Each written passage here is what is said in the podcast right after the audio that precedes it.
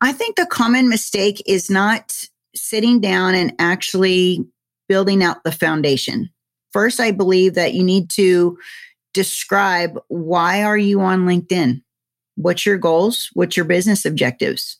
Why am I here? Am I just here to just play around? Who am I going to connect with? What are we going to say to them? What kind of results do I want from doing that? That whatever that is, monthly, annually, you know, the one month, three months, six months, 12 months. Why am I here?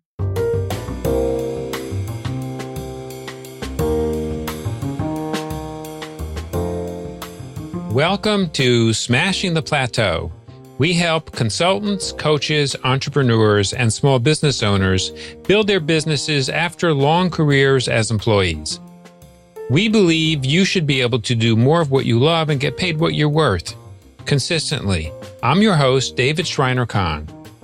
Today on Smashing the Plateau, I'm speaking with LinkedIn expert Tracy Enos. In today's episode, you will learn how you can turn LinkedIn into a revenue generating tool. Stay with us to hear all the details. How do you feel about where your business is today? Most of us do our best work in collaborative, supportive environments. Come explore ours. The Smashing the Plateau community can help you build your business through engaging discussions, live events, a private communication platform, accountability partners, and lots more. Learn more at smashingtheplateau.com. Now let's welcome Tracy Enos. Tracy is very well versed in making the best use of LinkedIn, and she has been for over a decade. She's on the front end of LinkedIn changes and is invited to sit in on brainstorming sessions when LinkedIn kicks around changes. She works with lots of professionals, entrepreneurs, and career types, helping them substantially improve their profiles. Tracy, welcome to the show. Hey, good morning, David. Thanks for having me. Glad to be here today. Oh, it's a pleasure to have you on. So, Tracy, one doesn't just become a LinkedIn expert. No. I know there's a story behind this. So let's let's start off with your story. How did you end up becoming a LinkedIn expert? Well, my story is very different than the the new millennial LinkedIn expert. I think they go viral on LinkedIn and all of a sudden they're experts. so I took a different approach. Mine came out of more out of necessity than anything else. So I was uh, laid off twice in four years from corporate America. I'm a single mom at that time, single mom of two little boys uh, with a real estate and mortgage background. And so the first time I got laid off was in 08. I was a loan officer at National City Bank and I had my real estate license. And I lived in a little town called Branson, Missouri. And that's like a second home market. And we had like 18 months of inventory. And no lenders at that time were going to lend on second homes, that you really had to have cash buyers. We had like 18 like months worth of inventory. And then I got laid off and I couldn't find a job. So I moved back up here to Kansas City and the work was good for two or three years because we did 80% of the Freddie Mac and Fannie Mae foreclosures in the city um, until the market improved. And so we worked primarily with investors.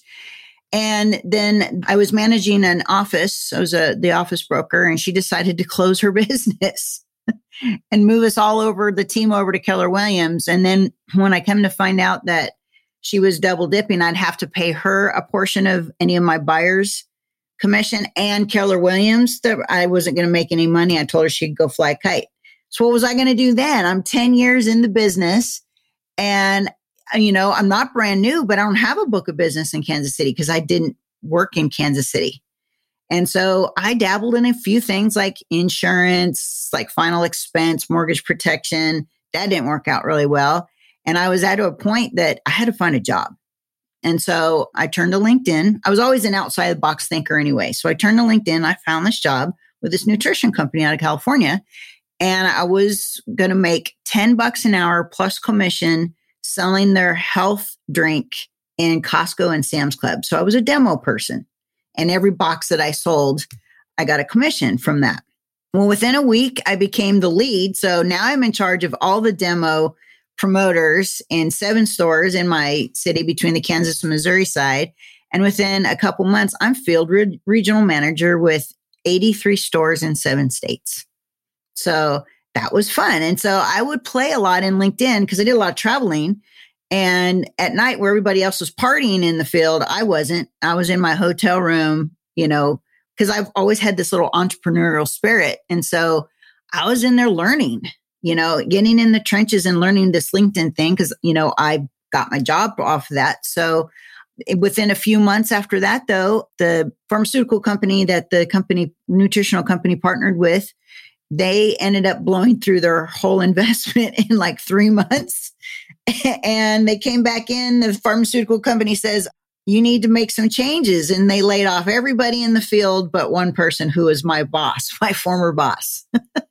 so there we go. Second time in four years, I'm laid off, making from six figure income down to nothing. And I was blowing through my my savings with two kids.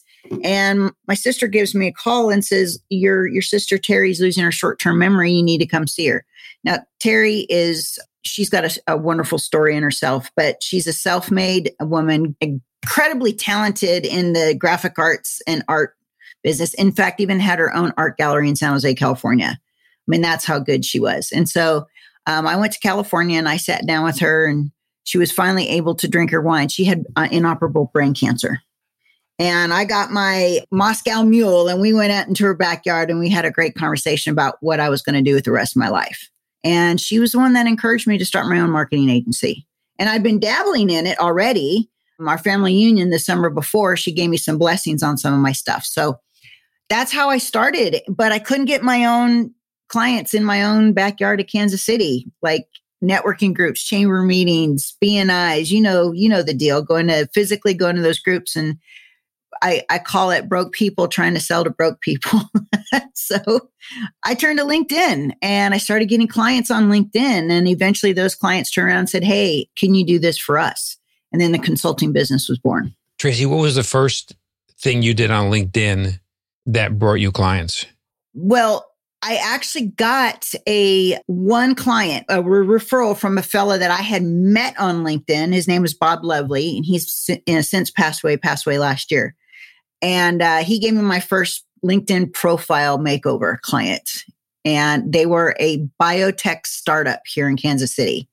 And that was my first taste of doing like the done for you kind of profile stuff.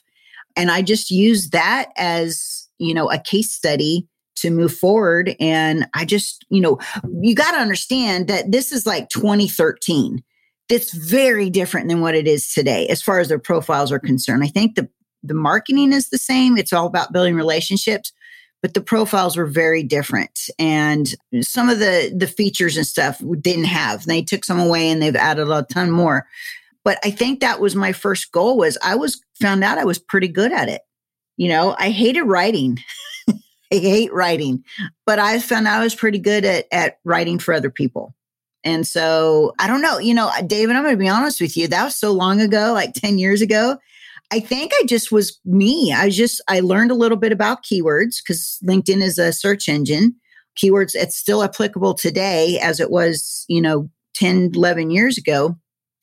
But I think I was just being personable and actually having a conversation with somebody. I would go connect with them and then I would have a conversation. I wasn't just regurgitating an offer that I had. We just, I just started talking to him, just like you and I are talking right now just having a, you know, an informal conversation. Yeah. The other thing is, as long as you know more about the subject than the person you're trying to help, you can provide value. Exactly. I totally agree with that. I think a lot of people think that they're, what do they call that? The imposter syndrome. Yeah. They feel like, you know, they have the imposter syndrome. Don't feel like that. Who is it that said that? Was that Dan Kennedy or one of those big marketing gurus that says you probably know 90% more than your client, you know? So you shouldn't feel like you're an imposter. Yeah, because that's where the value is. As long as, long as you know mm-hmm. more and you can help them get a return on their investment, it should be a good deal. Yeah. So I started out as a solopreneur, I think, much like your audience. Yeah. And often people in our audience become solopreneurs either by circumstance or by design.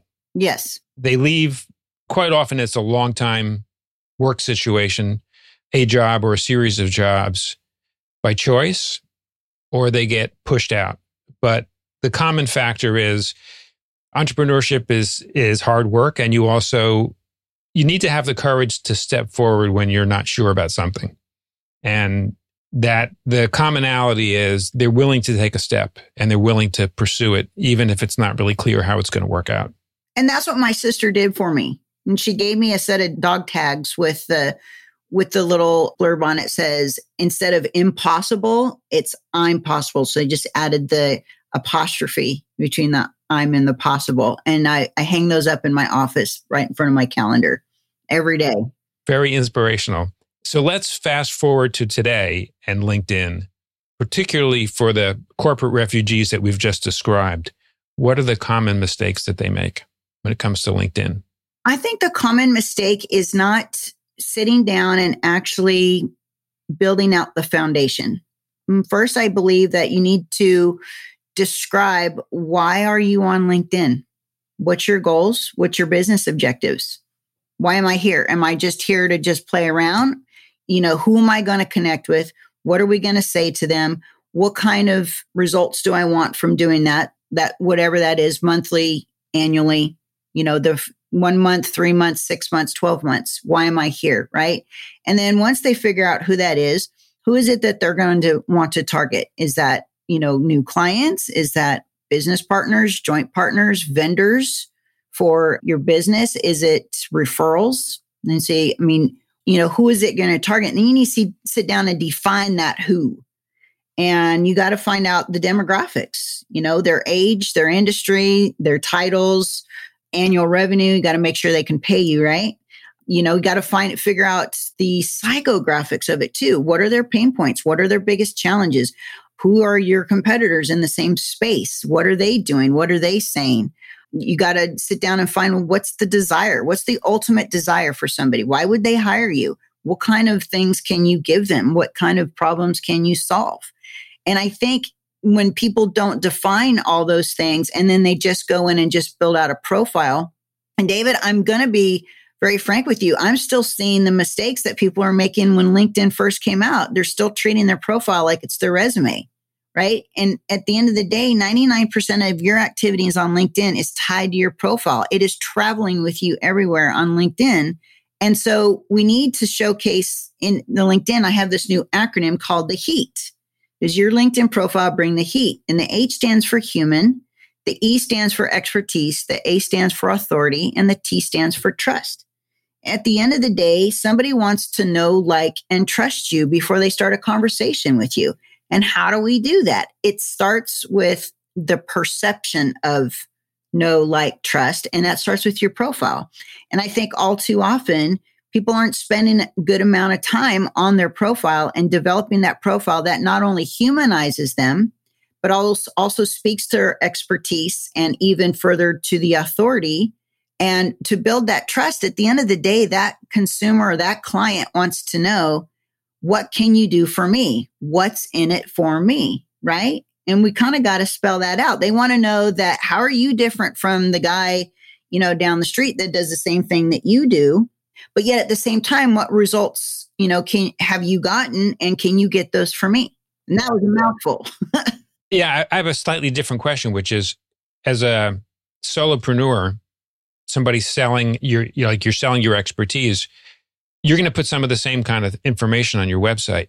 How is LinkedIn different than your website?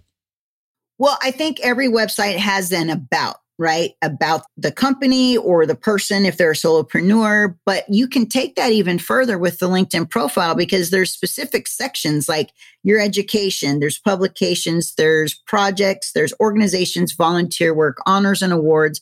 And that's not typically what you're going to put in your traditional website.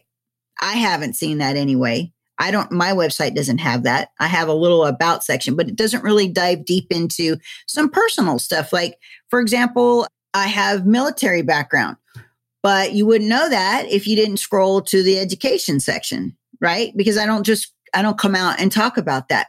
Um, I also worked with SCORE for four years, which is a nationwide nonprofit helping um, business owners, particularly those just starting to get into business. And I was a volunteer for them for four years. I also have the not the the non businessy stuff like I I helped and I worked with the Special Olympics I've worked with projects. You know, some of the projects I work with are from, you know, some some great marketing folks. I was a co-author of a book um, not just my own book, but with somebody else's book that became a bestseller. Little things like that. That's the no like stuff. It, what if you put in there that you, you know, like let's say your honors and awards and you won your, you know, your local golf tournament, right? Put stuff in there like that. It doesn't always have to be about business. It's talking points. If you get people to scroll through your profile and you find that you know, for example, wow, he just got some awards with his golf. That is going to be an icebreaker when you start connecting and talking to somebody in the inbox, right? Hey, I saw that you won this award for golf. People like to talk about themselves, right? That would probably denote a response. I would think so. Yeah, I like to talk about myself too. So, yeah, I'm going to respond to that because look, at the end of the day, people on LinkedIn know that we're all here for the same thing we're all here to get business, generate business. People aren't dumb, right? So they want to like you, right? And if they like you, then they're ready to move, you know, through whatever your sales funnel is, whatever that looks like for you. That they're going to move to the next step of that sales funnel because I like you. And people don't put this stuff in their profile. They, you know, I'm hearing these other gurus just saying you just need your your background banner, your headline, and your about summary. And there's so much more to the profile than that. I don't think LinkedIn would have these sections if they didn't want us to fill them out. Right. So, I mean, I, th- I think at the end of the day, the more that you can fill out all the sections, the better you're going to be and the, the more you're going to be perceived as likable and trustworthy. Now, if you're a solopreneur, when should you use your personal profile and when should you use a business profile? So, company pages, albeit they've received some more features over the last couple years than they had previously. It's still a company page. It's just a company page is still very, I believe, like a cold touch. Yes, can company pages now create newsletters and articles? Do they have uh, the opportunity to you know, get followers and stuff like that. Absolutely. But you don't get the sections that you do in your personal profile. And at the end of the day, when somebody, if somebody lands on your company profile, they're going to go click and see all employees. They're going to go click that and go to your personal profile. They're going to be engaging with you on your personal profile. Company pages cannot message somebody one to one through a company page. Now, through the use of some tools in Sales Navigator, there's some cool things that you can do to see, you know, who the followers are on your company page and reach out to them. That's pretty cool. But still, at the end of the day, you're reaching out to them from your personal profile, not your company page. So it all, like I just said, 99% of everything or your activities that you can do on LinkedIn is through that profile. Make it count. Tracy, a, a big thing for consultants and coaches is creating content so that your audience gets to know about you, gets to know what you stand for, gets to understand where your expertise is. How can you use LinkedIn as a content creation tool?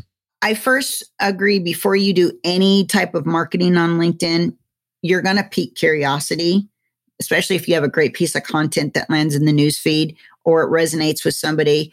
It's all going to go back to your profile. So I think regardless of whether you're doing direct outreach, you're doing some content, whether it's through the company page and or your personal profile, writing articles or newsletters, it all comes back to who's going to come back and view your profile, right? Regardless of whether you're doing one or two of the activities or all of them. But content is important, but I don't think it's the most important thing until you have a, a back end basic, well oiled machine going on. You know, that's your lead generation. Content is an addition to that. But once you do decide to start creating content in LinkedIn, the one thing I can say, which is very different from when I was going viral back in 2015 and 16, is that LinkedIn wants consistency. And they did what, much like what Facebook business pages did several years ago, is everybody in your network was notified that you wrote a post a few years ago. Now, only about 2% of the people are going to see it.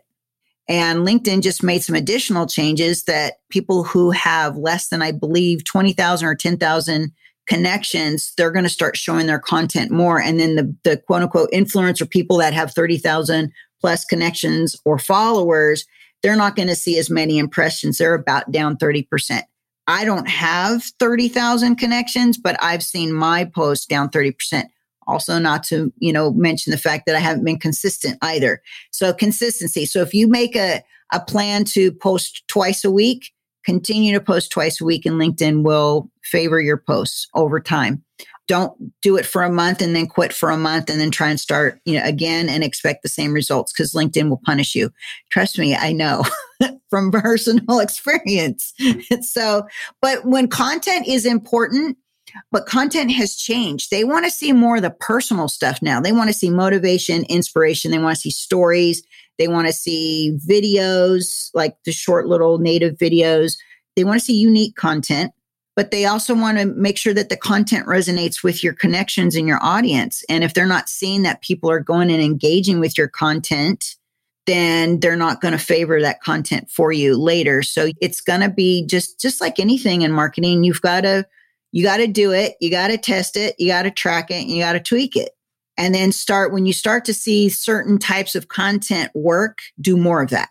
Now, along those lines, what are your thoughts if somebody isn't yet a consistent content creator but wants to be and they're they're looking at the different tools that LinkedIn has to be able to distribute content which method do you think they should try posts newsletters, etc. I would say this. I think before you just start creating content for the sake of creating content, we just talked about the foundation work, finding out the, you know, the the problems that your customers or clients have or the ultimate desires that they have. Start developing your content around that.